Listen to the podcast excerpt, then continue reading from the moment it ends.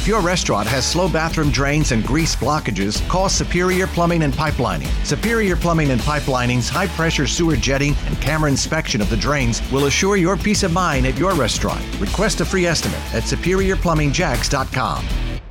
As early as tomorrow, we may see action in the United States House on a $3 trillion coronavirus aid measure with no sense the economic troubles linked to coronavirus are going to vanish anytime soon. Democrats are working to muscle this one through as early as tomorrow. Democrat Representative Al Lawson joins us on Jacksonville's Morning News. We heard from your colleague, John Rutherford, a little bit ago with some concerns about the money that would go to states and cities that have had trouble financially through the years as well. Uh, are How are you feeling so far about the chances this gets through the House? Let's start there. And have you had a chance to read through all 1,800 pages of this thing? well, I, I feel confident that uh, we'll be able to uh, get it out of the House. Uh, the negotiation then, I think, will start in the Senate. Uh, three tri- trillion is a lot of money, but I can tell you is but the needs when you have uh, 33 million people unemployed in America, and people about to lose their homes, and renters can't afford to pay the rent. Uh, this is a time for the government to do what they did in 2007 and 8. They, they bail out Wall Street. Now we need to bail out Main Street.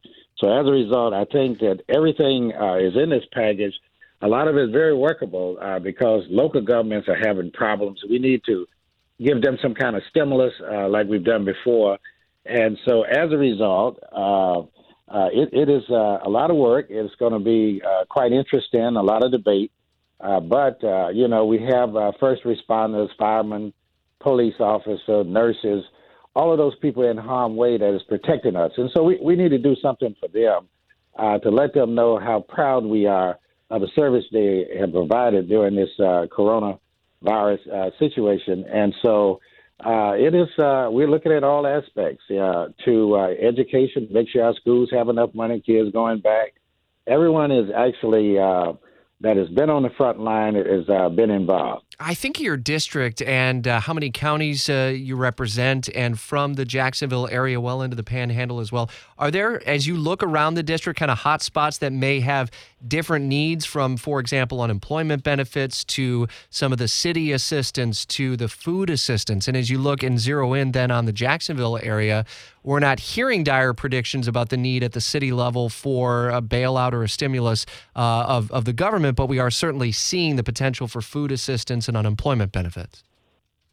Well, you know, in the first uh, stimulus package, what we did is Jacksonville received about a hundred and uh, oh forty nine or fifty nine million dollars because it was limited to only cities of five hundred in population more. No other city has uh, the population of Jacksonville because of consolidation. So a lot of other cities did not get the money uh, that Jacksonville was able to receive, and I, uh, and they were real. I've talked to the commission; they were real happy to receive that money. So now we are lowering it to those population bases that are under 50,000 and the ones are 50,000 above so they can get the same kind of assistance uh, to help them because they're use, lose, using up all of their reserves. So as a result, uh, we put in another 15 billion into food assistance to make sure the SNAP benefits were available to more people. And that's why you see people lined up in New York and all over the place. They have no place to go. They have no food. They have no jobs. And so as a result, uh, we want to make sure that this economy doesn't drift down into a recession. And if we drift down to a recession, we'll really have problems. So, from the Department of Treasury and everyone say we got to stimulate this economy, and that's what we are attempting to do. And I'm on the Financial Services Committee, which is extremely important to to designing all of these packages. And so it's been a lot of work, uh, but we're getting there. We try not to leave nonprofits out. Uh, 50136 with the Chambers of Commerce, the work that they do. So we want everybody to have a uh, play in this like they did years ago. Is there an expansion of testing, be it for antibody and also for coronavirus?